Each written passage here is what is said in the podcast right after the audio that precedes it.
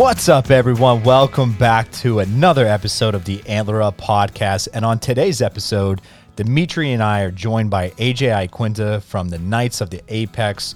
Man, AJ's back on for round two, where he shares his story of his New York uh, black bear, his current bow and arrow setup, how he tries to take care of the little things to build success.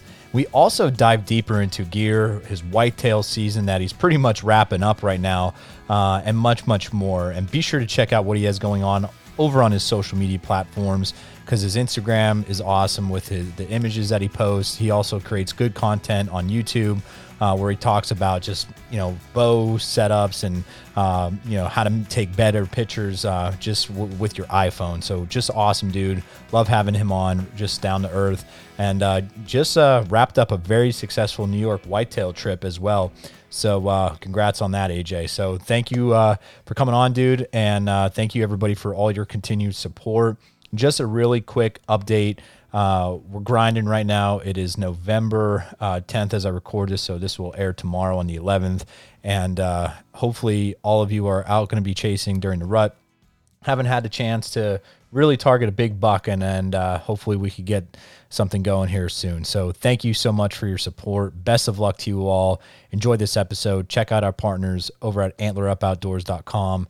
And uh, till next time, Antler Up we are uh, we're back. We're live. Uh, we got another uh, repeat guest just because uh, we love them so much to have them on. we got AJ Iaquinta from Coda Archery. Man, dude, what's happening?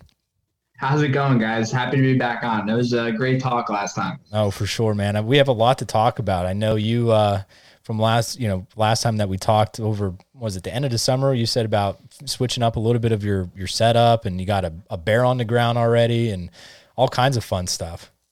For sure, yeah. I uh, I changed up uh, I changed up a whole bunch of things for this year. Um, just decide, you know, last year was was really rough for me. I went the whole season. I didn't get squat all last year. Um, had some opportunities that I just wasn't able to capitalize on. Made a couple of bad shots on uh, on deer, just hit them high. Um, started suffering from target panic. You know, it just settled in real bad, and it was very frustrating because leading up to the season, like I was feeling so confident, like smoked the two total archery challenges that I did. My setup felt great. Um, and then you know when a live animal would get in front of me, I felt like the the wheels would just come off. So um, this season, I, I, really, you know, right after last season ended, right up till now and, and continuing through, I just, I really just invested in. I went to a back tension release. I'm shooting the the Nock On uh, silverback.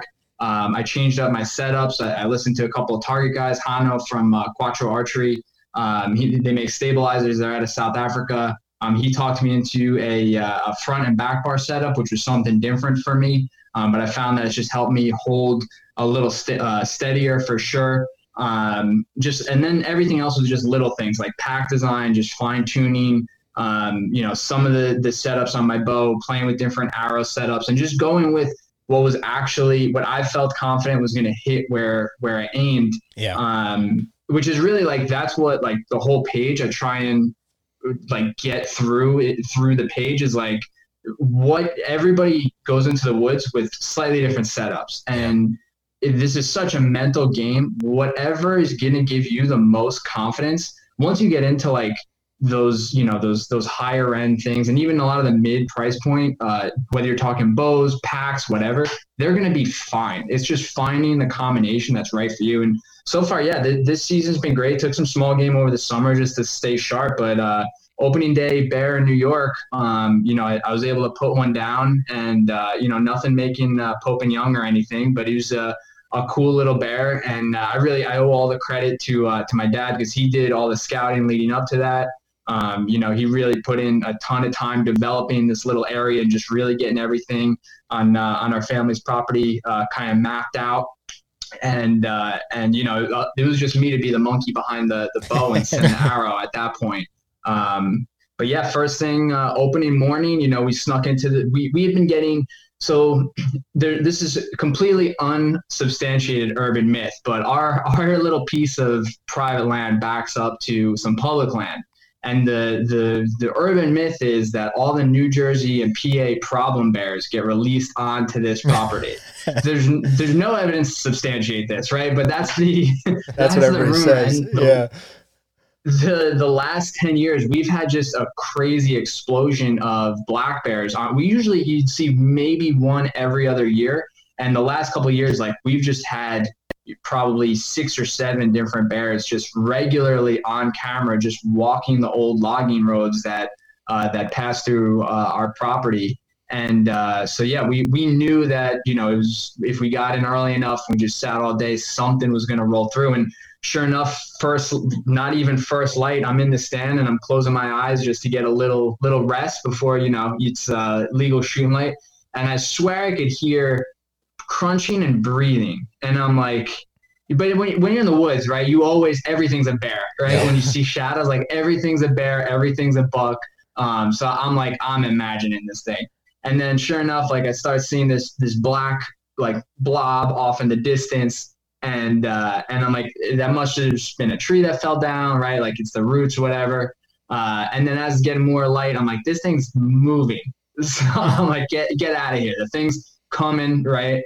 Um, and uh, you know, I just, I just, I had enough time to just kind of like talk myself down, ease through my shooting process, and just get myself into a state where, um, where like my mentality was this thing's gonna die. Like in in the past, it was kind of like uh, I, I, hope I don't mess this up. My mentality this year is like I missed a lot of opportunities last year because it was almost like I was hunting that perfect shot right. more than I was hunting the animal and I missed just too many opportunities that way. So this year I decided, you know, I'm going to roll the dice a little more. I'm going to play it a little bit more aggressive. Uh, and you know, as soon as it was legal shooting light, I could make out his silhouette clearly. I knew he was he was quartered just slightly away from me, 30 yards. Should be a chip shot. You know, my my peep where I was in my stand was still a little blurry, um, but I my anchor point felt solid. I wasn't shaky. My hands were nice and relaxed. Um, and uh, I just I broke that shot, hit him. He spun around, barreled down the mountain. Um, I ended up uh, hitting him high when we recovered him. I found that the, the hit was high, and the blood trail uh, was was really weird. So we heard him crash down the mountain. When when I hit him, he roared. My dad could hear me. He was set up maybe 500 yards uh, away, and he could hear the thing let out the roar when I hit him, and we could hear him crash down the mountain. And uh, we recovered about half my arrow. I didn't get great penetration, which I thought was weird. Um, I was running the the brand new Sevr 2.0s, uh, the 125 grains, and uh, the Easton Bow Hunter 6.5. So my total arrow weight was I was on that edge of that light side, shooting 70 pounds. So it was a 440 grain arrow. So I knew like those marginal shots, I might be playing with danger, right? right? But like if I if I put the shot where it should be, no problem on on anything I'm hunting anyway. Um, so I was like, that's weird. Like, I wonder if I, I hit him in the shoulder. Um, it, when I saw him go down the, the, the hill, right, I thought like he, it looked like he was kind of dragging his back leg a little bit, but not like I spinal tapped him, right? Um, so we were tracking him. He was dragging a lot of leaves behind him. Anytime he would pass a tree, it was like that thing got painted with a paintbrush, right? right. It's like somebody hit that. But the the height was kind of weird. There wasn't a lot of blood except when he would hit those trees, and he was going for a while, and, and we lost the blood trail, uh, and it just just disappeared. Like somebody picked him up and moved him off the mountain. And uh, we started circling and just grid searching and circling. And then finally, I found a, a pile of crap that was so fresh just in, in the tall grass, leading right into some thick stuff that I would have never thought this thing would have tried to go through. Yeah. And uh, and there was just a drop of blood right next to that. And then from there, we were able to find more blood, more blood. And We found him about, in total, is probably 500 yards down the mountain in a little creek bed. Uh, and uh, and recovered him, and it was the it was it actually made the whole thing like even more worth it. But I ended up the only thing I could think of is I being that my peep was blurry, I must have fallen out of it a little bit and hit high because it was a quartering away shot. I was angled down, and where my my broadhead hit um, it hit right where the ribs meet the spine and then just barely got into that cavity. So it hit, I mean, that's the second densest part you could hit after the shoulder. Yeah. Um, so that explained the the bad penetration. But we were talking back and forth like, you know, broadhead selection and arrow setup. And I, I think my arrow setup was a little light for a bad shot, but it was totally just I didn't make the ideal shot.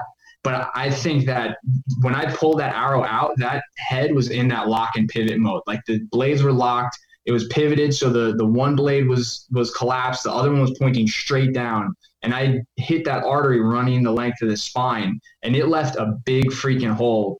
And without that hole, with all that hair and fat that that bear had on him, I think uh, I don't know if I would have recovered him, even if I had gotten a pass through just where I had hit him. Yeah. It, it was uh, it was definitely an interesting hit. It's one of those ones that like we were debating for literally like we still talk about it now. It's been almost a month later. um, but uh, but yeah, I, I, posted a picture saying you know bad shot, but uh, but big hole, and I really think uh, that head probably saved me on that shot. That's crazy. Heck of a story.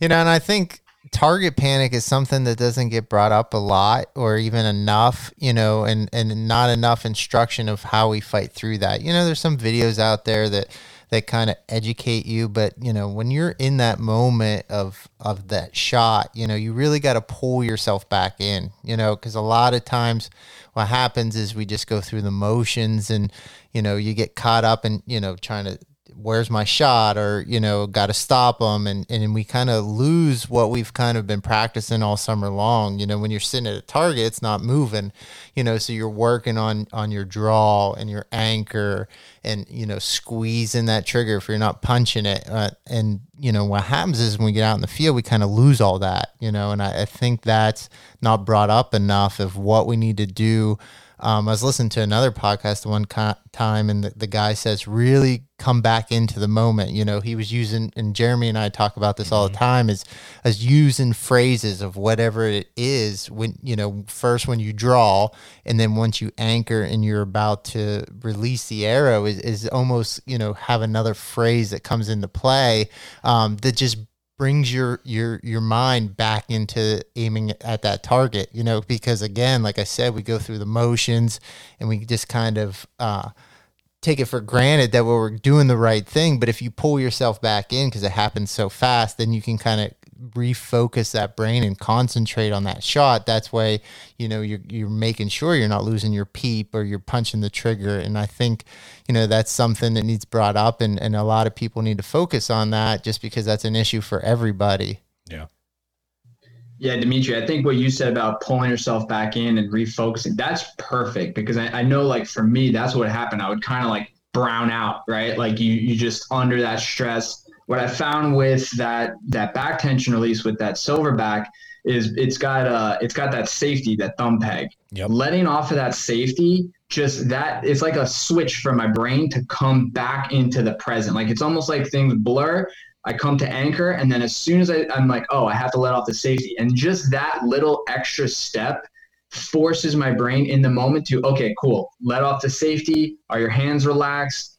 Anchor points good, strings on the tip of the nose, pull, pull, pull, let the pin float, right? And the and I have yet to break a shot that I was like, ooh, that was about. Like I knew I know where the arrow's going when I break. That that one on on my bear was the lighting, right? The peep. That's still something I didn't.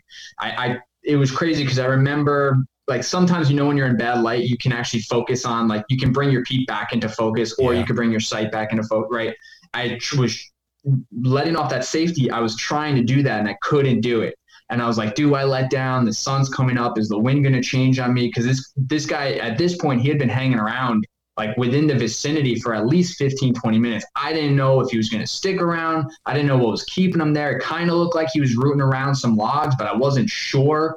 Um, and I decided to to send it. But yeah, I think what you were saying about target panic and, and pulling back in, like you need something. You need some sort of trigger to pull you back in. One thing that I did, I know a couple years ago, and I talked about this a few years ago back at home. I missed a couple bucks, and one was just when I was. I mean, this was actually many years ago now when I was just getting back into it and I just shot under. And another time, this was not too long ago, where, like you say, you're practicing on the ground, you're doing all different types of things. And then my big thing that I forgot that year was bend at the waist. And boom, I shot right under this deer. And I'm like, holy cow, I could have jumped on him. Like, what am I doing? And it was frustrating. And I kind of started back at ground zero. And last year when I shot my buck, I remember that was the, as calm as I could possibly be. Now, granted, I was not in a tree long, so I didn't have time to think, but I remember physically and mentally going through all those steps and you know executing that shot. And you know, I, I struggled this past summer. I was kind of all over the place, and uh, I I uh, like what Dimitri said, started to come back in. And like what's really really funny and what's what a coincidence that uh, you know you're on AJ's today I brought my my third block class in we had mountain biking and it was raining and we had the archery stuff set up. So I I said the kids I said we're going to go do archery. We have those Genesis bows and you know mm-hmm. the heaviest ones 19 pounds. So I'm nerding out. I'm telling them what everything is and you know the cams and instructing them on stuff. And I had uh, only seven kids in there. And it was funny because I drew back and I'm telling them, I'm walking through the process and I'm doing everything as, as I'm teaching them about this. And it was like the longest I held a bow up to a target in a while. And it felt super, super good on this like little 19 pound Genesis bow. But I'm doing this and I know with these bows for me, I'm like, I got to aim like 13 inches low for me to like get it where I want it to go. And I did that and I legit hit right outside bullseye ring. Like, I mean, it was on the line, like you, you could, whatever. And the kids were like, oh, that's because you're an archer and all this stuff. And I start laughing. But I was doing this. And then just before Dimitri got here, I've been feeling uh, like confident these past couple weeks just because, again, I've been going through my shot process. And I just went out in the garage and I have, uh, the SEVR target and I'm like, okay, I put a line like a silver sharpie. I'm like, just hit that. Mm-hmm. I, and like my three I shot three arrows and all were right there on the line. And again, like my my shot process is actually kind of funny. It it goes, you know, I anchor, I say bubble, and then after bubble, I say the Friday Night Lights cue, like the clear eyes, full hearts, can't lose. And if I know if I break if I break my shot before can't lose, I'm I'm canting my bow and I know the the the, the arrow's not going where it needs to go. But if I'm if I get through the whole process, I'm nine out of 10 times where it needs to be.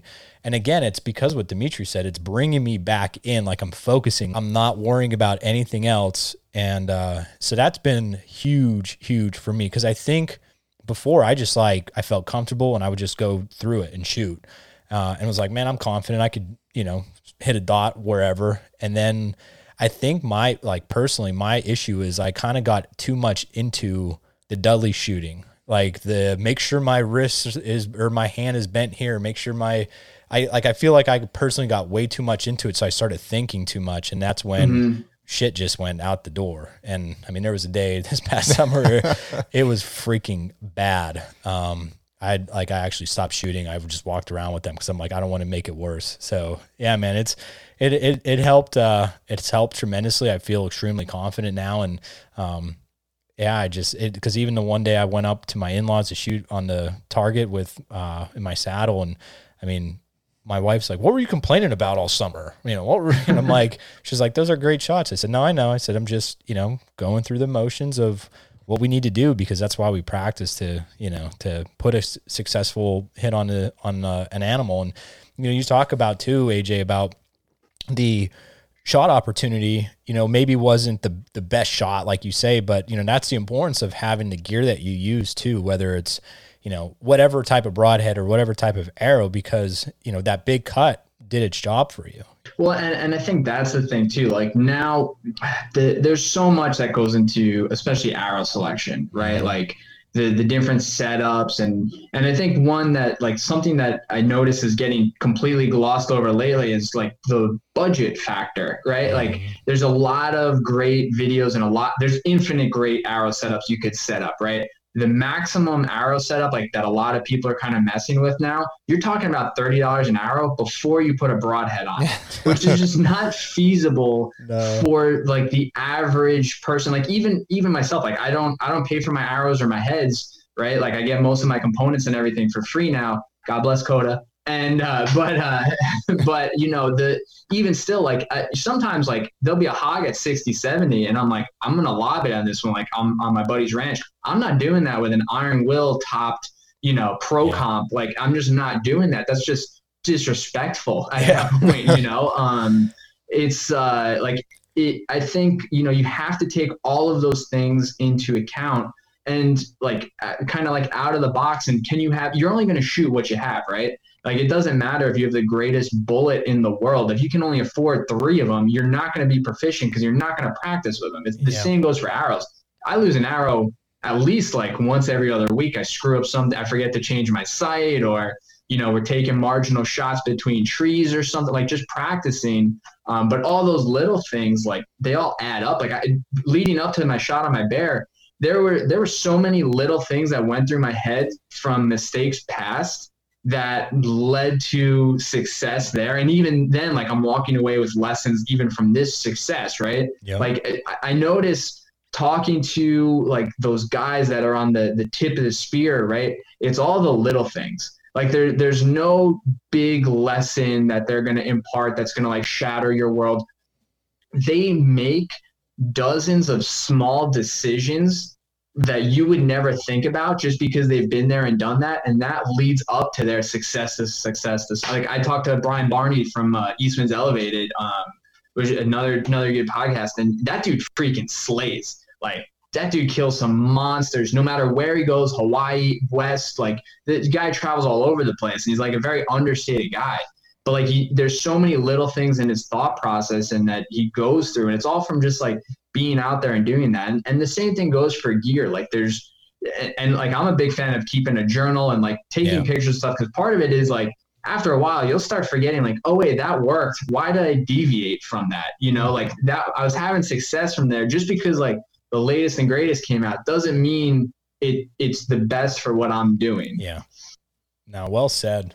Well, that's what I, mean. Everyone's different and, and gonna have different setups, and you know everyone's hunting styles are different. That doesn't mean you know just because some one person's doing that you have to do it as well. So, you know, I just got to th- think what's best for you, and I I think marketing and and some of these bigger uh, I wouldn't say companies, but maybe um, ambassadors out there, you know, that, that are on the YouTube and, and television or, you know, I mean, that's their job, the market, and they're trying to make money, you know, doing what they love, you know, but, you know, sometimes you got to take a step back and see what's best for you and, and kind of weigh out all of your options and, and, you know, look at everything. For sure. This, you know, this year, especially my arrow setup, um, you know, I wanted to go with like how can I go? How basic can I go? Like, how close can I get to out of the box performance, right? That I could like recommend to the average, especially like Eastern hunter, that like I could 100% say, like, dude, you're not going to be disappointed with this. And like, I, I really feel that way about the, the bow hunter setup that I'm running right now. So the Easton 6.5 bow hunters. I, I'm a big Axis guy. That's what I ran for years. It's what I took my first deer with, you know, everything up until this year. Um, I love that arrow. It's a great do it all arrow. Um, there's a lot of like niches you can get in with that too, like different components and whatnot. Um, but this one was like a, okay, you've got a you've got an arrow that comes with good component, like very good quality components out of the box, and then topping it with a SEVR, which is a, a great mechanical out of the box. Unless you're hunting 500 pound hogs or you know giant elk out west, and I actually know guys that that take elk out west with their uh, 1.5 models. Um, you know, that's an arrow that anybody can get in. And then all they have to do is just mess with, well, what vane co- combination do I want to run for whatever broadhead, right? And it's an affordable thing. Like that's one of the fun things with the the page now, and you know, being a quote unquote influencer, whatever you want to call whatever it is we do. Um, you know, is like you want to be able to like relate and try stuff and and understand like you know not everyone's going to be able to run that super high end arrow next year i think once you know this season's over and uh and you know we'll see what comes out at ATA. I want to go the total opposite direction. So next year, I, I do want to really mess with like, okay, no budget. Like if I have to buy components from companies I'm not affiliated with, so be it. But I want to set up like what is the ultimate like like hipster arrow that everybody's like talking about right now, right? Because yeah. everyone's pushing the high FOC and the insert outsert combinations and the micro diameter and all that, and all that stuff's well and good. But like, let's see, you know, like, do I really feel more more confident? Because I got to be honest, like, guys make a big stink about micro diameter arrows. Those six fives are six and a half inches, or six and a half millimeters wide. They're they're bigger than a standard diameter arrow. I didn't meet anybody at Total Archery Challenge that shot better than I did. Like yeah. just just and I'm not a, a, phenomenal archer. Like I'm a good shot. I'm I'm not Dudley, you know, but like I know plenty of guys that I would put above me that were shooting micro diameter arrows that they missed a whole bunch of targets. And we were shooting the same courses in the same wind, you know. So I think I think sometimes like we can all get kind of wrapped up in in the very little things Um, you know, when when the important stuff is like, well, how proficient are you with what you have? A, a guy with standard diameter arrows, two dozen of them that he can practice with every single day, is going to outshoot the guy with six of the best arrows that you money can buy. Yeah, and that's what you run. What's that? Six point five. Yep. Yeah, I know Dimitri. I mean, Dimitri basically has the same setup that you talked about, AJ, as far as like the SEVR broadheads. Uh, he's going four fletch. He has a wrap on. Uh, I think you're right at at about 440 as well. I think yeah. I think it was like 444 yeah. to be that's, exact. That's what I was at too. Yeah, so we have the same exact setup. I'm running yep. the the four fletch bully vanes. Um, I actually just started messing around with uh, putting the robusto, the oh, the nice. 150 grain crossbow head that yep. that SEVR makes. And they've been hitting really good. I noticed a, a noticeable penetration difference, even just in my SEVR tar- target.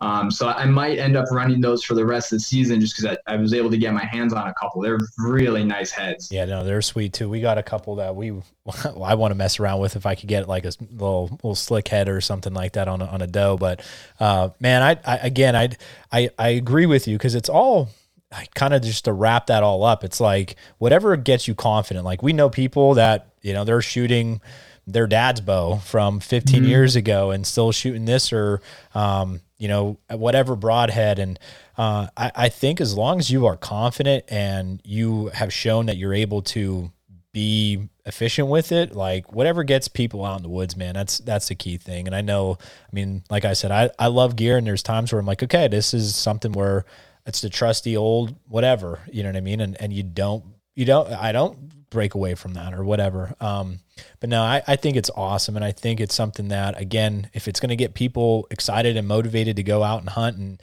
and uh, do it, then so be it. Do it. yeah.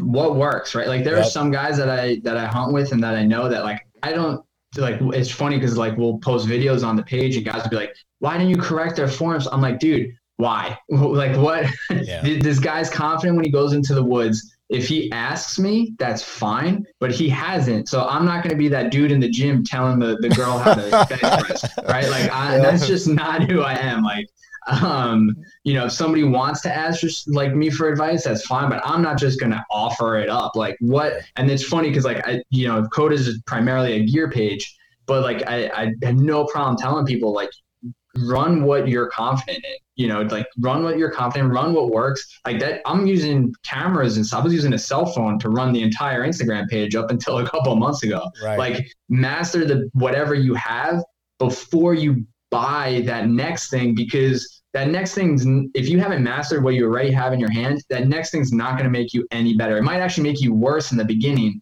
because you don't even know the fundamentals like you're you're not even yeah. sure what you don't know yet. So you're gonna start tweaking things and getting in your own head, especially this time of year. Like it seems like for like us whitetail guys, like October is when the wheels start to come off for a lot of guys. Like all of a sudden I start getting DMs like, hey man, should I buy this bow? Or like, what do you think of this arrow setup? And I'm like, bro, this was an April question. Yeah. Like the season, we're two weeks into the season. But like you get into and i remember being that guy like you get into your own head like you make one bad shot at the range and then you're like oh my god i need a new rest you know like it's it's ridiculous but it happens like it happens all the time. Yeah no it, that's the crazy part is and and you yeah, like you said, I, I, I, I'm so thankful. Like, and this is just talking for me personally, that like I've been able to work through that, and you know, like I said, had Dimitri to kind of just be like, dude, just relax. You know, you you know, you could shoot good, you know, and it,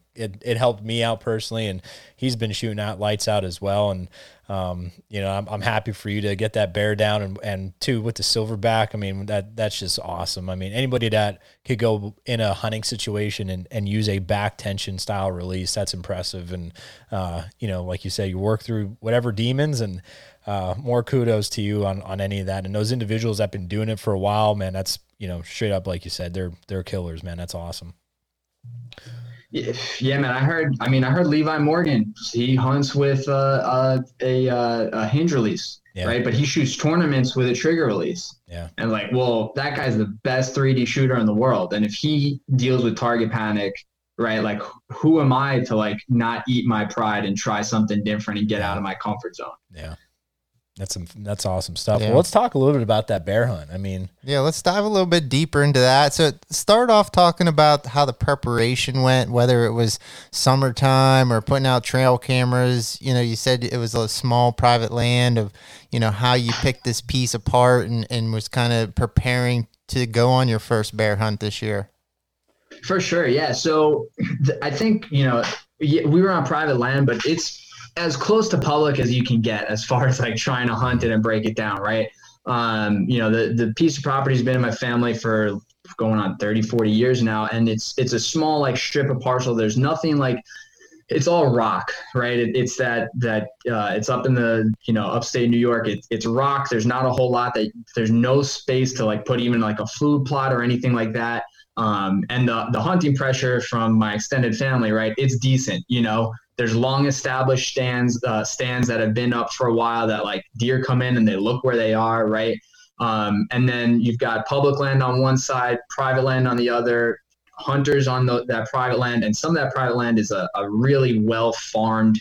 Uh, it's a it's a massive farm, so they've got a food source there. They've got better water, right? There's almost no reason for them to come over on our little parcel. So, you know how we went about setting it up and, and picking our spots. One, we have the advantage of you know my dad, my uncle, and I. We're bow hunters, right? The the rest of the family they're, they're they bow hunt, but you know their their range is a little more limited. They're primarily gun hunters. Um, so you know we we have the early season advantage, getting in there, doing more scouting, um, and being able to throw a ladder stand or not a ladder stand, being able to throw a tree stand up in any tree that can hold us. Right, that's another advantage. We just went about picking. Okay, we know that there are are there has to be deer on this piece of property. Right, where are they moving to? Because we're seeing sign, we're seeing, uh, you know, we're getting them on cameras here or there, but we're not getting them coming you know in shooting lanes during the season so just find you know that that's what's great about some of the mapping tools like uh, i'm a big fan of onX i'm not sure if you guys use you guys use that as well yeah Yep. so I, what's great about onX is, is is you can map out first like map out where everything is right so throw all your stands out throw where all your sign is out throw where where have you where have guys killed stuff the last couple years, right? Then find those negative spaces too, right? Like where is there no activity? Where's nobody looking right now? And then go in there and see, well, is there any? Is it just because there isn't crap in here, or is it because nobody's bothered to look in here? Yeah. Um, and I know we're starting to do that with some public land. We're too late to get in on the draw down here in Florida, but we're starting to do that on some public land down here too. Um, you know, there's pressure and there's there's constant trail activity and there's constant people around but try and find those in betweens. Um, you know, my, my kind of, uh, I, for lack of a better term, my, my industry dad, uh, Isaac Allen, and they call him uh, Mule Deer Jesus, but he uh, he's with Black Rifle Coffee now. He's formerly with Easton and SEVR, and um, you know, I, I, heard him on a podcast uh, with uh, Gritty Bowmen, and he was talking about doing that with mule deer out west, and you know, you can, but you can apply that everywhere, right? Like. Yeah, I'm getting ready to do a hunt with with Jimmy from Hunt Free, and we're going to do an urban archery hunt in uh, on Long Island, and we're doing the same thing, right? Like the deer are used to activity, so they're probably not moving. They're bedding down. They're not. They're not going to be moving a lot. They're going to be moving to areas where they have cover. So let's find the cover. Let's see if there's any sign in there, and then just start working reverse. The bear are different, right? So the bear, they were just like they're the king of the mountain on our on our land. They have no predators other than human beings. They haven't really been hunted that much because early season bear in New York is in uh, September. Um, and by that time, like our our family that hunts, they're usually not up there that much yet, right? Okay. School's just getting going. Um, so there's they don't have that same pressure. You typically, if you don't get them that first weekend when it opens, you don't see them again until maybe you get lucky come you know gun season around Thanksgiving. So you know we had cameras set up and they were just walking the logging roads um, starting in the springtime, right, where where the little green grass would kind of pop up, and they were just hitting that. They were hitting the same thing the deers were hitting. They were hitting acorns, any down logs, right? They were tearing that apart, getting grubs and whatnot.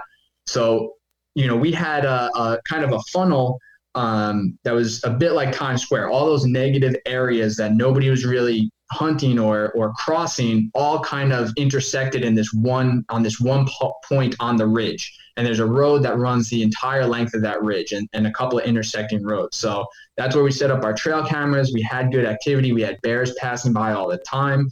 Um, and then from there it was just picking uh, okay where are our stand locations going to be to take advantage of the thermals and the wind okay. right? Like where can we set up um, because you know I, I, know like scent, scent control is like a, a big hot topic um, being that like I hunt most of the time now down here in Florida, like there is no scent control. It's too freaking hot. You, you yep. smell bad as soon as you get out of the car. So you know you got to play the wind and and that's it and so i just started applying that when i when i go up to to home my family too because usually i'm flying there's no way i'm getting my backpack and my clothes through an airport without picking up something right yeah so um try and set those tree stands a little higher than maybe you normally would um and uh, you know still being safe and uh, also like we we like setting up in pine trees um like some some older pine trees maybe you know if you got if you're on private land. You could take a branch or two down to so you can shoot out of it.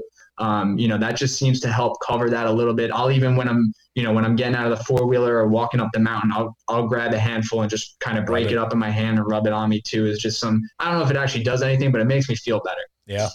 Um, but yeah, as far as the bear, that was that was really it. So we had you know intersection. We knew they were crossing. Um, they're going in between everybody. They're f- following those roads, and we knew there were food sources along that road because there was tons of acorns along that ridge. So and down trees and whatnot. So it was just you know you're playing the odds at that point. Yeah, that's the thing. I what's been crazy for us. I mean, our season's been open since the third, and each time I've gone out, two of the four sits I've seen bear. I don't know really what to chalk it up to as uh, I don't, I don't really know because we had the the highest bear harvest last year in Pennsylvania, and I mean, it just seems the more and more people I talk to are seeing bears out there. So I don't know if it's the the winters are a little more mild than recently in the past year, or yeah. what's going on. But I mean, there's just a ton of bears around. Well, because even that opening day, AJ, it was eight thirty. Mm-hmm. About eight thirty, uh, we were kind of Dimitri and I were set up on this ridge where we've hunted before, especially like later in the season. Where like, oh, let's hunt it early. It was the only spot really that was good for wind. So eight thirty rolls around, and I hear I was up in the saddle, and I heard like a like a pretty decent snap over about like my two o'clock, and I'm like, okay, well, I don't see anything. It was really thick, and then I heard more of a snap again, kind of about my five o'clock, and then I I turned around in the saddle, and all like you said, I saw a little black blob and then the next thing you know it, I'm, I'm like, okay, there's a bear and a little one. And boom, there goes another little one running. And I'm like, wait, there's a third one, little one running. I'm like, okay, where's mama? And I see this like medium sized one come on. I'm like, that's not the mom.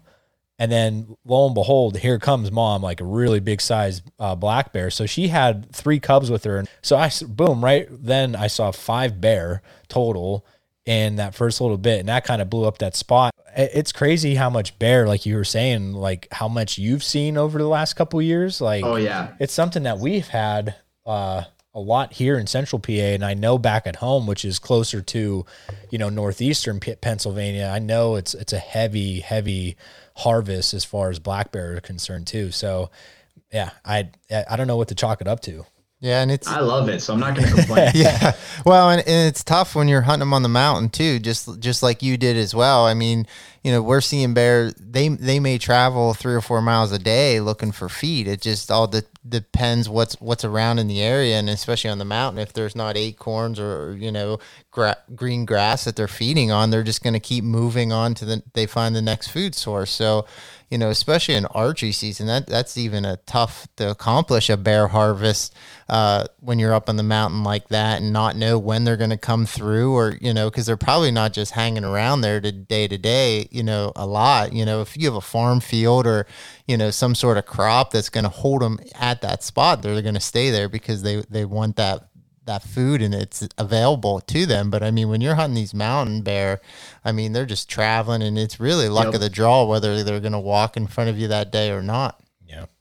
Yeah, like I said, we had about six different bears coming cycling through, and it seemed like I don't know if it was like a week or two week kind of cycle that they kind of come through. So they were clearly covering a lot of ground. And one thing I will say, like you brought up the the deer blowing, my cousins have shot at bears two at least two different times while they were chasing does. Yeah. So the you know they're and that is one thing that we have a lot of. I, our unit the last couple years they haven't released any doe tags, and we have a ton of doe on our property. Um, not a ton of bucks, but a ton of does. Um, we, we suspect the old lady down the road of feeding them. That we, that's why they're hanging around so much. Clearly, she hasn't read the uh, the DEC handbook. But yeah. um, but uh, yeah, they might as well be pets over there. But uh, but yeah, they're uh, that's that's another thing. Like they're definitely. I don't know if they're putting a hurting on the deer population because we have a a ton of doe the last couple year too. But definitely, at least like the turkey population has gone down significantly from years past, and we've been seeing more bears than ever. So I mean, I like hunting bears. I think it's a cool challenge. It was. Um, you know, this was my first one that I've gotten. Um, and uh, it, it was a very different like every species has its own feeling to it right like it has its own kind of soul and persona and uh, yeah. It was a it was a very surreal thing like walking up to and and being able to put your hands on them well, dude, I love the images too that you had, like as far as like the pack out went. Like you mentioned, you, you know, you went down the. I mean, I'm sure it wasn't fun to do, um, but very rewarding. I'm sure. Just man, I I think uh, you know, like you said, it, it's something where personally, you know, I haven't gone out for bear. You know, I always get my my bear license, and um, you know, if, if, something were like Dimitri said, if you get lucky, like sure, but it just always seems like when bear season's in, I don't ever see a bear. It's when they're when they're not. Um, now you're saying about having them on camera. Like, did you strategically? Was there anything different that you did as far as like black bear to whitetail or anything like that?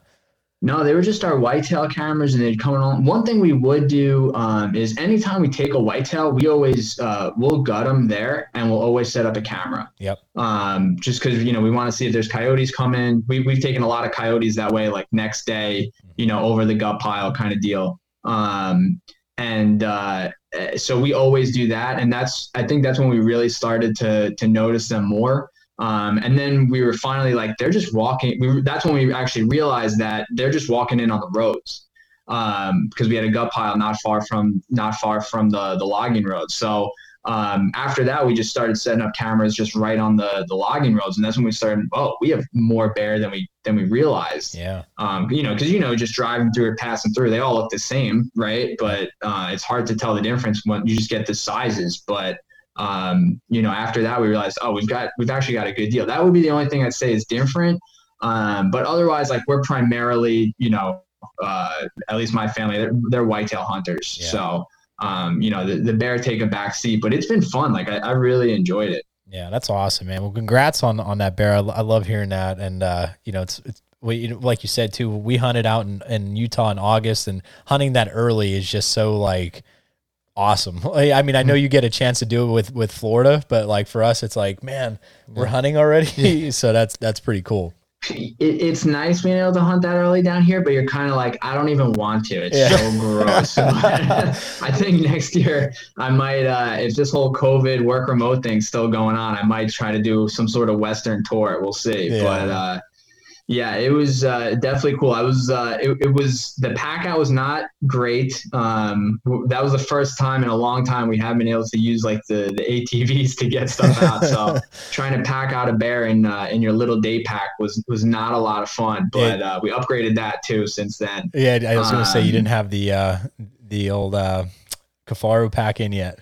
No, no, didn't have any of that yet. No, I had a little Sitka 12 day pack, and uh, yeah, it's it's a couple of shades more red now. That's that's for sure, and uh, it's extra waterproof from all the fat greased up on it. But that's awesome. We'll talk about because uh, I mean, again, I know we're we're both we love talking gear. Talk about what was the the logic behind getting a, a Kifaru pack. Yeah, so actually, in hindsight, I'm kicking myself a little that I didn't pony up for like the external frame model. Okay. Um, but I ended up what I I kind of like again right playing the odds like what's kind of best. So I had a Mystery Ranch Treehouse pack, which is a great pack, um, awesome whitetail pack.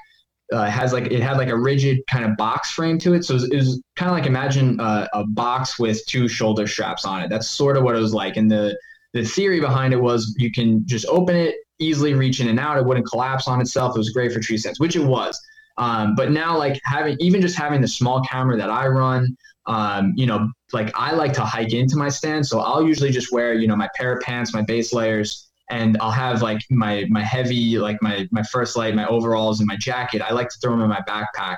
Um, so then, I, if I do that, there was no room for any camera gear. There's barely any room for snacks or food, you know, water. Um, you know, if I had to lug a tree stand in, forget it. So I really wanted something bigger. So I sold the Mystery Ranch to a buddy, um, and I got the the Shape Charge um, the the Kifaru shape charge. I, I got to check out some of the Kifaru stuff at Total Archery Challenge in Utah. Talked to Dana, she's awesome. Everybody I've ever talked to from Kifaru has been awesome. So um, I was like, well, now you guys kind of hoodwinked me into to supporting you guys and your your expensive gear. Um, but it was just it was like picking it up. It was noticeably over engineered, like everything, the buckles, the clips, the sewing, everything on it was just completely overbuilt. And and like pulling that bear out of there. I mean, my Sitka pack held up fine, but it definitely wasn't designed for that. Yeah. My shoulder, my traps were killing me from the weight of just those skinny pads just cutting down into my shoulders. Um, and uh, yeah, so I went with I got the the shape charge, which is kind of their like whitetail pack, and then I put um, I forget what the name of the the other the external pack is, but it's a it's a small. Is it the Bane? Um, Bane. The Bane, yes. Yeah. So I, I, got the the Bane pack for the outside, uh, and now I can fit. Uh, I can. I have two pockets on the exterior, which was a, a big complaint on uh, on my other packs that I have. So I could put my water bottle, and I could put um, either my my sticks or something else on the other side. I can put all of my clothes, all my my my heavy um, late season stuff in the pack itself. Um, and then I can put all of my tree stand stuff. So any like ropes that I've had or uh, hoist stuff, my kill kit, um, anything like that can actually go in that Bane pack. And then I can wedge the, either my bow or the tree stand in between the Bane pack and my shape charge. So um, I'm, I'm really excited for this setup because that running gun is kind of like going to be like what I'm moving more towards. Yeah. Uh, and doing a couple more road trips and things like that. And also like I've just been so frustrated in years past, like going hunting different places and like love all my buddies and stuff and, and like just so appreciative for the opportunities but like you get there's nothing worse than like getting in a stand in a great spot and you know the stand is in a terrible spot right like just there's a tree right in like the perfect shooting lane like the wind isn't right you know like there, there's nothing worse than that. And then like you're like, how can I possibly make this better? Like yeah. at seven o'clock in the morning, right? So um, I, I just decided, you know, like try and take more stuff in my own hands. So I'm really like of all the things, like if I get a new bow this year, great. But that pack, I'm just psyched to put to some some good use. Yeah, that's it, that's important because actually I was just talking to a kid about like Dimitri's setup on on Instagram.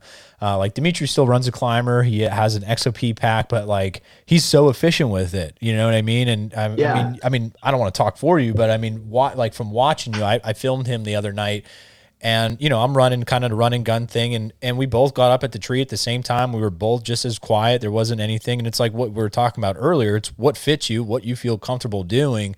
And uh I mean, you are as slim as it can be as far as your setup. You know what I mean? Like, so again, it's just a an um, an older model XOP climber with the XOP pack, and he has his camera gear, his stuff set up in between there with good shoulder straps. I'm running like I ran an EXO pack for uh, out west, and mm-hmm. um, I I spent some extra money and, bought a Kifaru setup for like whitetail just because the the day pack from EXO with all my camera gear and with everything else just wouldn't fit and the way the U shape opens up something would fall right out. I'm going to keep the pack because it was phenomenal as far as Western hunting is concerned. Um, and I, you know, it's great quality. So I was like, you know, here I am with ridiculous two expensive packs. But my whitetail setup, as far as Kifaru's setup, is I have the striker, the frame to it as well. So like now in between one the striker, I put my little platform, and on the outside I have like a, a large and a medium pouch. Then my sticks go on there and uh, you know, it's like you said, I'm able to carry a good amount of weight. And if, if we're back out hunting and, you know, where we usually go for public land, we're together, we need to quarter out a whitetail. Like we, we have the cap- capability of doing that, like with ease. And you're running the, uh, you've been uh, messing around with the saddle hunting too, right? Yeah. So that's been like for me, like I told him, I'm like, I love it so far. I like, I got the, I have both of the, of the, um, of the platforms from Tethered, the Predator platform. I have like the normal one and I have the XL. So I see myself using the XL when it's an all day sit and the little one just for if I'm just going up and I know I'm getting back down or something like that. Uh, and they're both, I so like I'm being like dead serious. Like I find it very extremely comfortable. I think once you find your that like that comfort spot, if you are able to find that, that's where you're, you're you will be like super super pleased. And I I told Dimitri this countless of times. I find it shooting so much easier.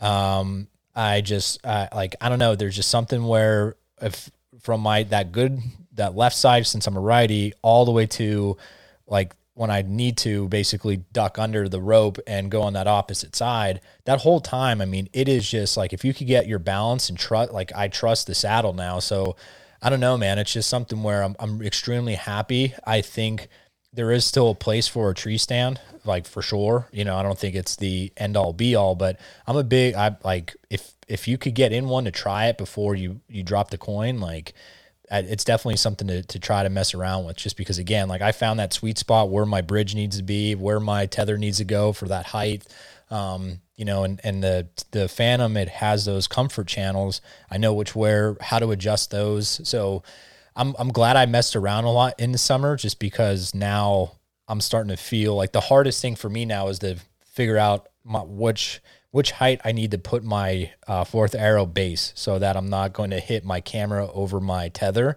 Um, so I just need to get lower. Is all I'm saying on that one because because I want to have it if I'm knee if I have my knees into the the tree, like I'm looking at the camera because then I'm not like you're not you're not getting booger shots. Um, mm-hmm. So if I go lower, you're going to get those shots.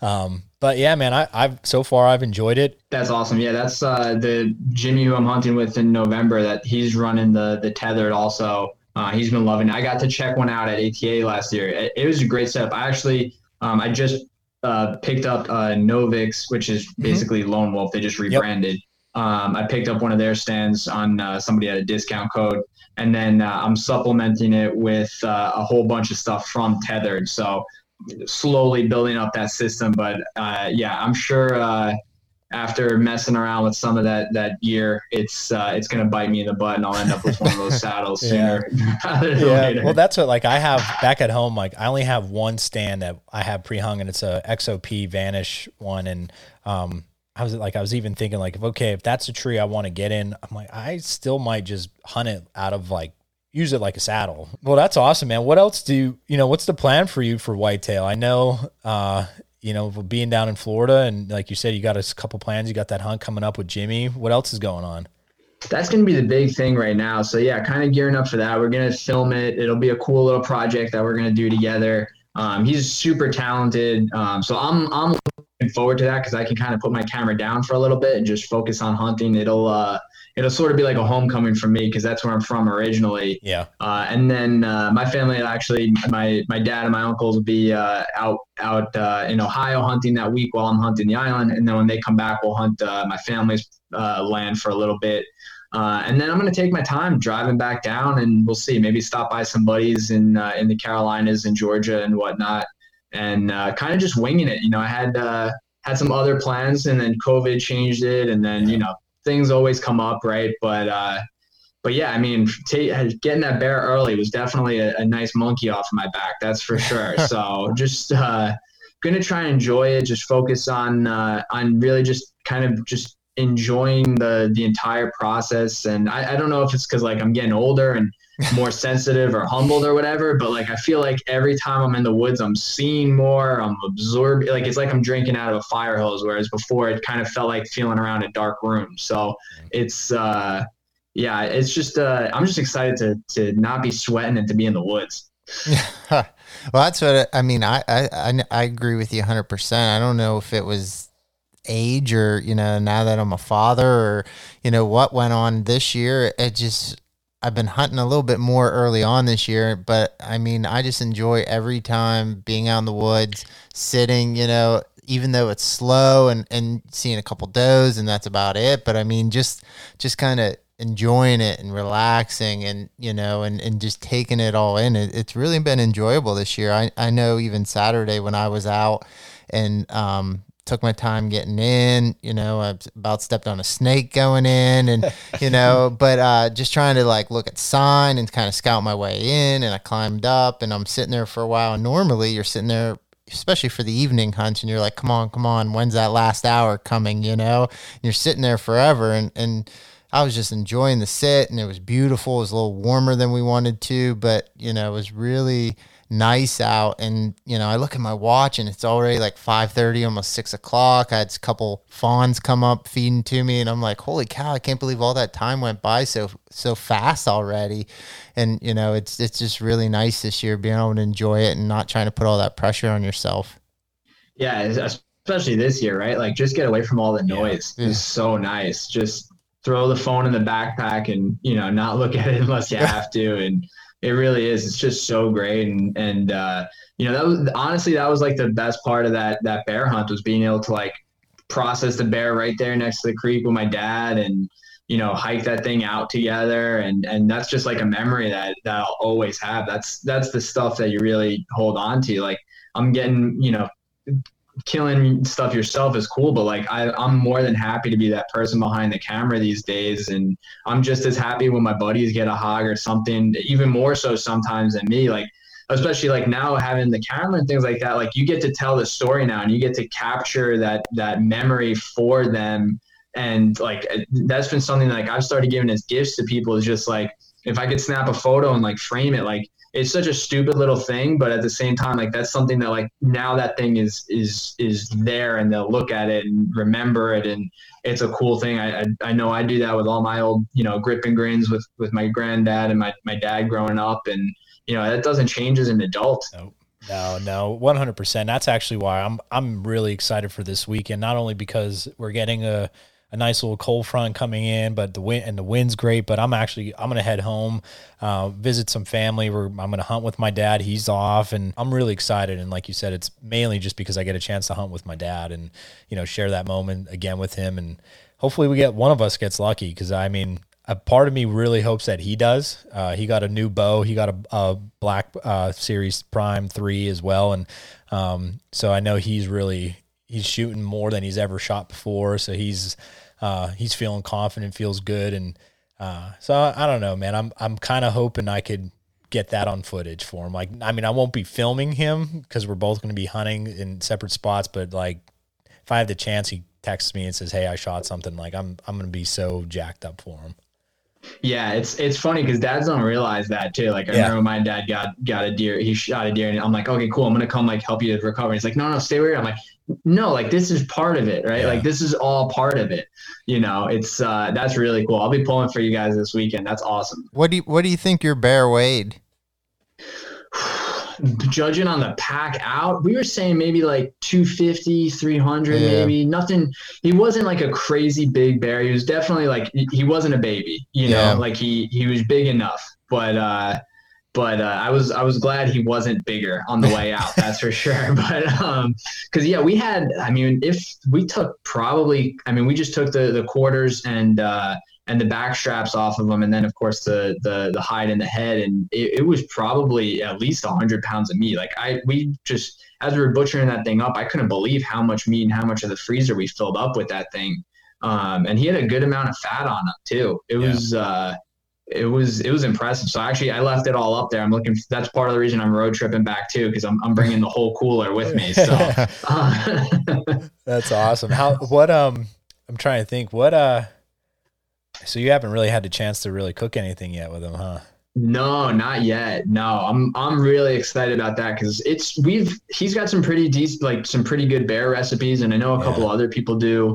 They always say like it depends what the bear's been eating and stuff like that. Right. So um, I'm really I'm excited for that because that's I feel like that's the question I get a lot um, from people. Like anytime we kill anything, it's like, oh well, are you going to eat that and how's it taste? And um, especially like international uh, hunters too. Yeah. Like um, that's the cool thing with social media, right? Like I had a guy from Mauritius hit me up, like, how do you prepare that and stuff? And I'm like, what do you guys hunt down there? He's like, oh, we have hogs, we have guinea hens. We, I'm like, that's crazy. You guys bow hunt that stuff? Like it, that was, uh, that was a surreal, real thing. But yeah, I'm, I'm excited to, uh, to cook up some of that bear. That's for sure. And hopefully add some, add some venison to it as well. Yeah. That's the one thing that, like Dimitri was saying, like not to feel the pressure, but like part of the pressure is like, I like, honestly, it's not more so of like, shooting uh like for social media and for antler up it's, It's like, like, my I- freezer's getting empty. yeah my freezer's getting empty you know? Yeah.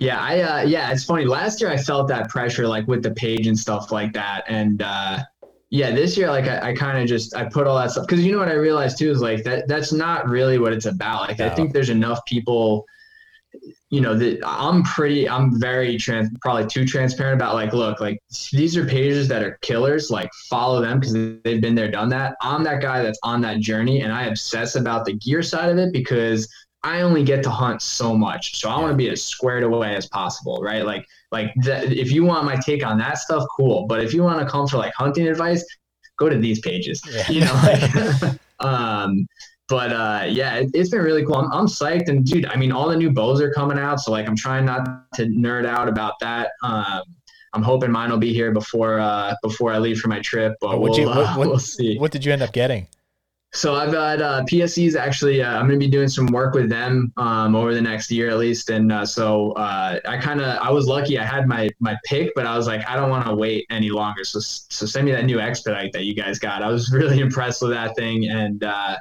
you know I've just I love that I've got the NXT 31 right now, and I haven't shot a bow better. They're they're all like we said on the last Yeah. podcast. They're all good, right? Um, but for me, like I love the grip, I love the balance of the bow, I love the cam cycle. And when I, I got a chance, the, the rep was at my local shop, I got to go shoot it.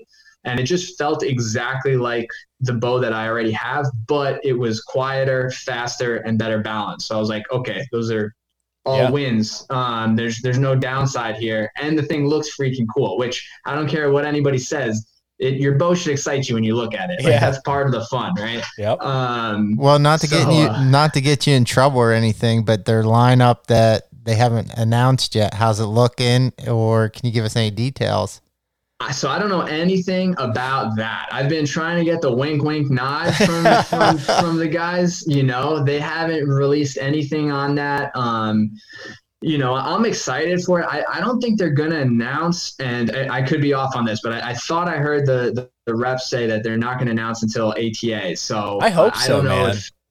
I hope so too. Nothing like I, I listen, man. I'm excited anytime a new boat comes out, but it pisses me off when brands, when manufacturers release mid-season. Like, there's nothing worse than being in the stand with your brand new bow, and the new new bow came out, Uh, and yeah. they're never ready to ship until February anyway. right So I just it doesn't make any sense to me. It's the weirdest thing, you know. Like it, it just I, I don't get why manufacturers do that. Like I'm sure at some time there was maybe a reason for it, but like hey, let's just make ATA like the cool gala, you know, and like everybody release what's coming out or do it before the season. That's cool too. Like how cool would it be for them to have a bow launch at Total Archery Challenge? right and then you could try the bow out, right? Like Leupold does that with optic, not take it on the mountain, obviously, but like just have like the demo bows there to shoot at the tar- at the practice range, like that with a sick backdrop. Who, why is nobody doing that? yeah And now I'm sure someone will next year, and I want credit. well yeah well I, I think too man like you hit the nail on the head like there are you get so many views already if you go to ata and you do these product videos and all that type of stuff. Like jacob from the uh, myers from the uh, southern outdoorsman like he does a great job as far as putting like hey these are the new sticks that are coming out and he does these quick videos. Like could you imagine some of these video like hits because you're finally seeing the brand new bow coming from Prime or from from Mathews, from Hoyt, from you know, PSE. It, like it doesn't matter. You're like because that's going to be the first time they're going to be in people's hands. Oh, it would be massive. And here's the Yeah. other thing: like at least ATA last year, nobody was really releasing anything groundbreaking otherwise. Anyway, the, the only real announcement was Dudley, Dudley. going to to PSE. PSE, Yeah. right? Uh, Otherwise, everything was a minor tweak on what was happening uh, on something that was already in your in the product line, right? Like there's nothing dramatic or drastic that was happening. So Um, I, I would love to see that. I think it would be a good move. I think it would be just better for the industry. Like the archery industry does some stuff just very weird, right? Like just something like they they released like Hoyt released their new women's bow, which I don't get what a woman's bow is. I think it's super patronizing and just like disrespectful to like I, I don't know but uh, it doesn't make any sense to me. Like, hey, yeah, we added some pastel colors and stripped all the high end features. It's our woman's boat. Like, dude, come on. Yeah. Um, but uh, yeah, I just I would love to see the the industry like take advantage of that. And and I mean, hey, look, look what Mathews did. Like, they've been crushing it, just letting their you know their their marketing guys or their their guys that are like the younger guys that are creating the content for them kind of have their way with it and their marketing machine is unparalleled like everybody else is playing catch up to them. You know, I mean, they make a great pop product, no doubt. But in terms of like, you want to talk about like the most dedicated fanboys of any manufacturer, like mathews fans will go to blows about right yeah. every little thing. Yep. Yeah, there's uh there's a, a, couple of things. Every bow has their quirks, right? And with the mathews nobody really talks phenomenal bow, like you said, and they sell a lot of bows because there is not a bow that is more quiet or dead in the hand and especially for the speed that it's shooting. Mathews has the the whole industry just beat on that. Yeah. And that's that's what it is. A lot of guys go and they'll blank bale with that bow and they'll go everybody has the same expression, whoa, right? Because they've you no one's ever shot anything that quiet and that vibration free. It just doesn't exist. Yep. But the what a lot of guys don't realize is that grit that skinny grip is causes problems for a lot of guys that are inconsistent and it's a top heavy bow so that's why you see a lot of people running front and side bars with a lot of weight on it to compensate for it because otherwise you're constantly fl- fighting that balance. And the other thing that I noticed is I, I, was shooting my Vertix when I had it a lot, and it's the same cam, you know, the, the yep. last three, four years now. Um, but I was shooting it a lot and just the grip angle and like you said, that back wall, it dumps you into that back wall and you're hard against it. But in a tree stand, it would want to pull away from me. And I noticed when I was shooting, like when I was putting a couple hundred reps in, like getting ready for total archery challenge every day, I was starting to get tendonitis in my elbow yeah. just from the, the grip angle. Like you, yeah. you have to take all those little things into account. And the other thing is like you were talking about PEEP. Factory strings are notoriously not the best the Matthew strings are the worst, worst. on the market. and nobody nobody wants to come out and say it, and I don't know why. And quite frankly, Mathews, for as great a product as they put out, should be embarrassed that they advertise those strings on their own um, because you know they've had a couple years to clean it up. Like you've got to swap out those zebra strings immediately. Like yeah. just just do it. You know, get a, a good reputable brand. There's a whole bunch of great string manufacturers out there because um, you will be fighting not just the PEEP twist, which is annoying in and of itself, but a lot of times that PEEP twist is happening because your cables are actually stretching. You're losing poundage. That's why guys start hitting low over time. Um, I know that would happen to me when I would travel. If it was a different humidity or temperature, all of a sudden my poundage was off, you know, and, and my bow wasn't sighted in anymore. Um, so I, I, had a super frustrating time in, in Utah at, at TAC last year because of that.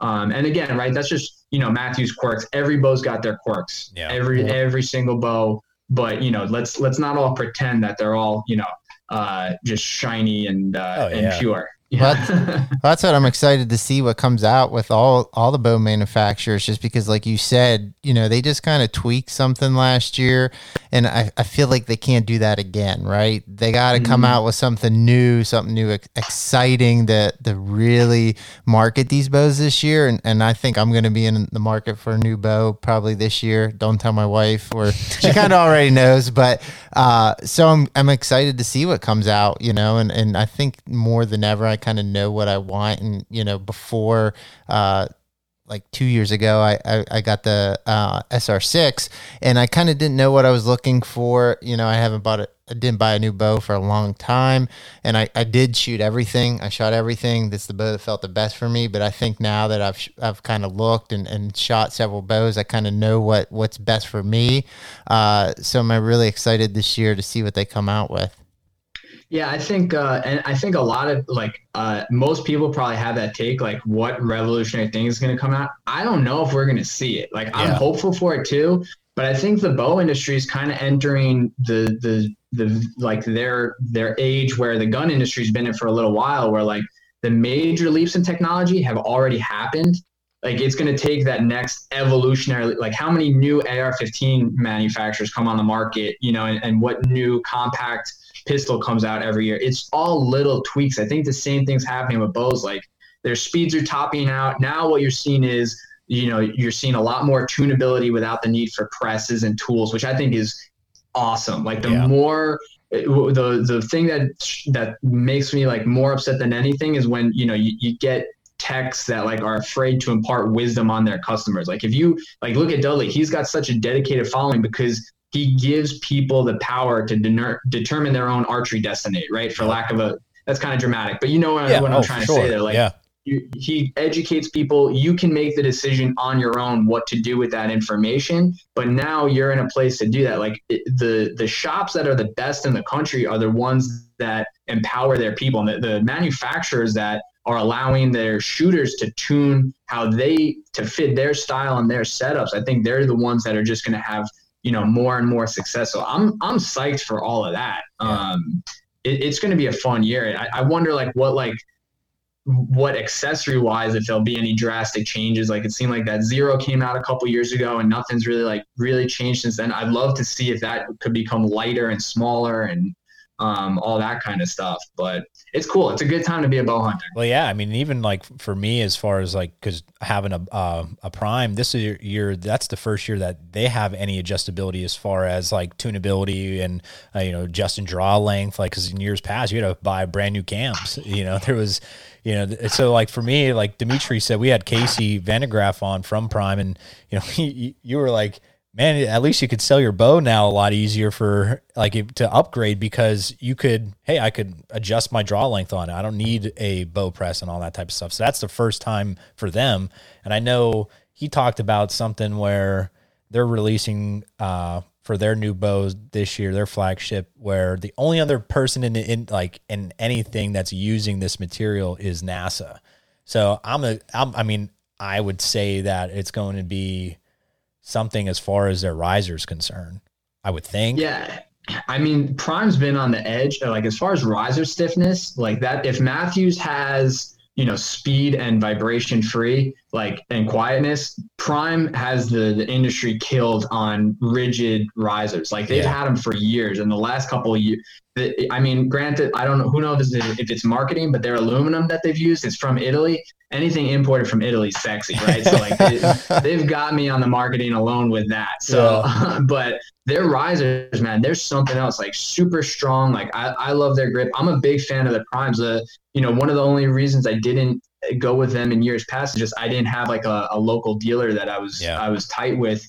Um, just God forbid you got to get them serviced because you do still have to get parts and stuff from the dealer. But awesome, awesome bows. A lot of the guys that shoot the 3D uh, around here, they they're all running primes and they love them. Yeah, no, I, I like I said, I've been impressed. I mean, there's thing, things where you know, do I wish it could be a little bit more dead in the hand and quieter? Like, yeah, for sure. And that's where I, I mean, I've messed around with a bunch of my Stokerized stabilizer setups, and like for me, I'm like, whoa, okay, I found my that dead spot. I found the quietness, and um, and it's weird too because even like when my dad shoots his, like I've been around him when he shot it, I'm like.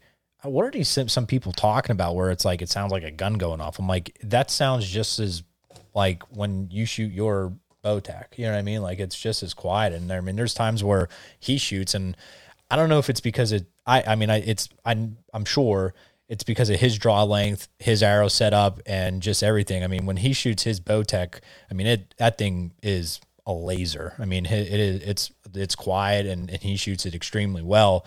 Um, but like it's the same thing, like I said with my dad with his prime, because there was uh you know, Lancaster Archery posted your image to one day, and then a few days later, you know, we got a repost from them, which was pretty cool. And somebody commented, I saw they were like, uh, they basically burned Prime about like being loud, and they're like, we should have stuck with our Mathews, have fun shooting that like in the tree Uh. stand or something like that.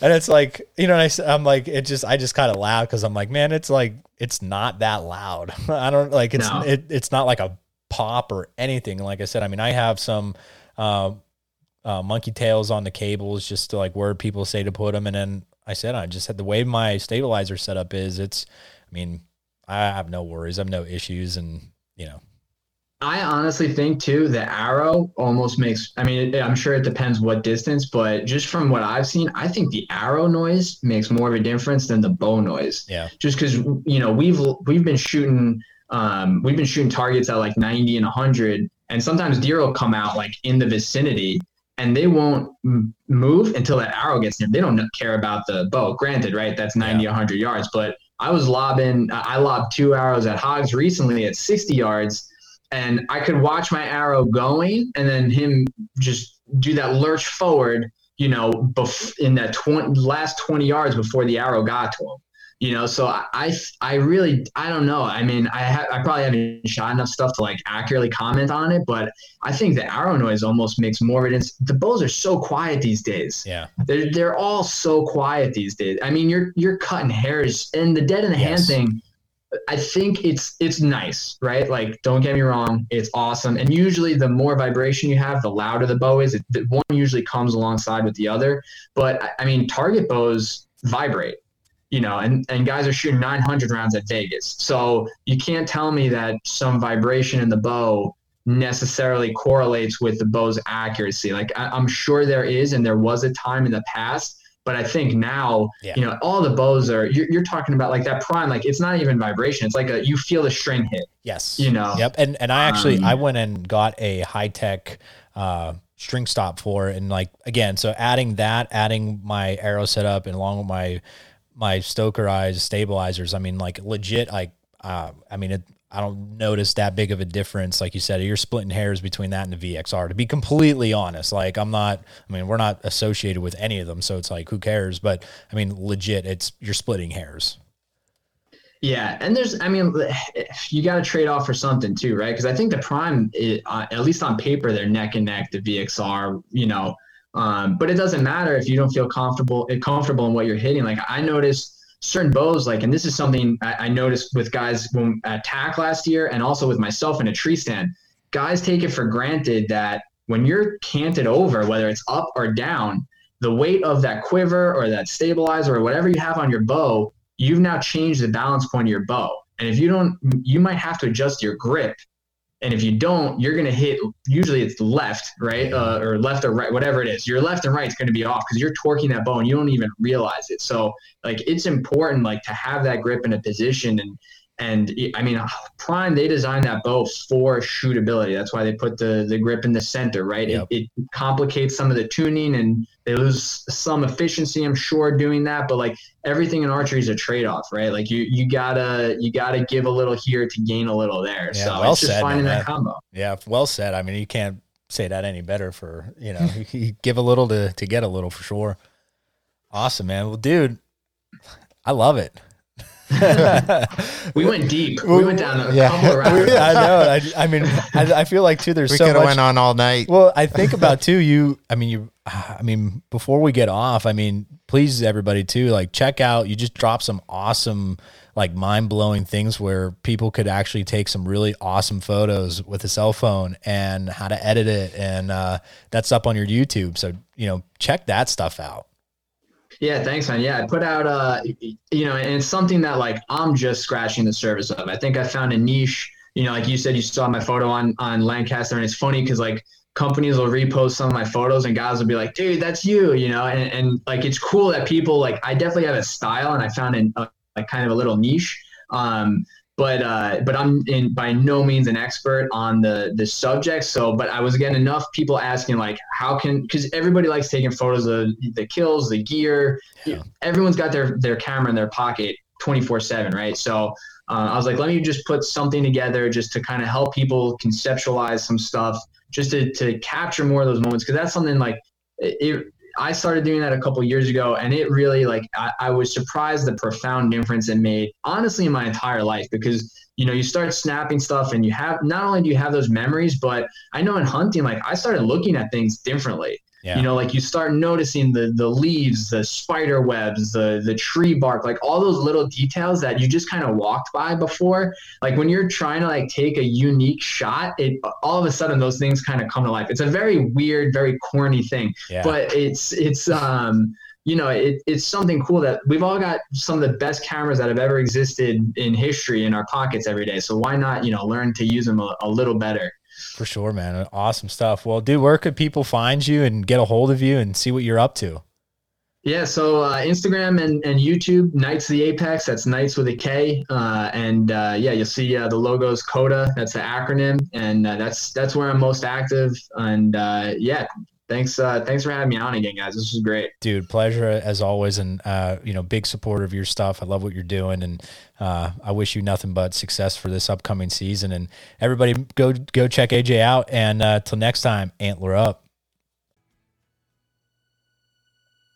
And that's a wrap for another episode of the Antler Up podcast. Thank you so much for listening. I hope you enjoyed it. If you like what you heard, go like and subscribe to all of our channels across the, the board, whether it be uh, on the podcast, uh, social media platforms, for, as far as YouTube and Instagram, Facebook, you name it.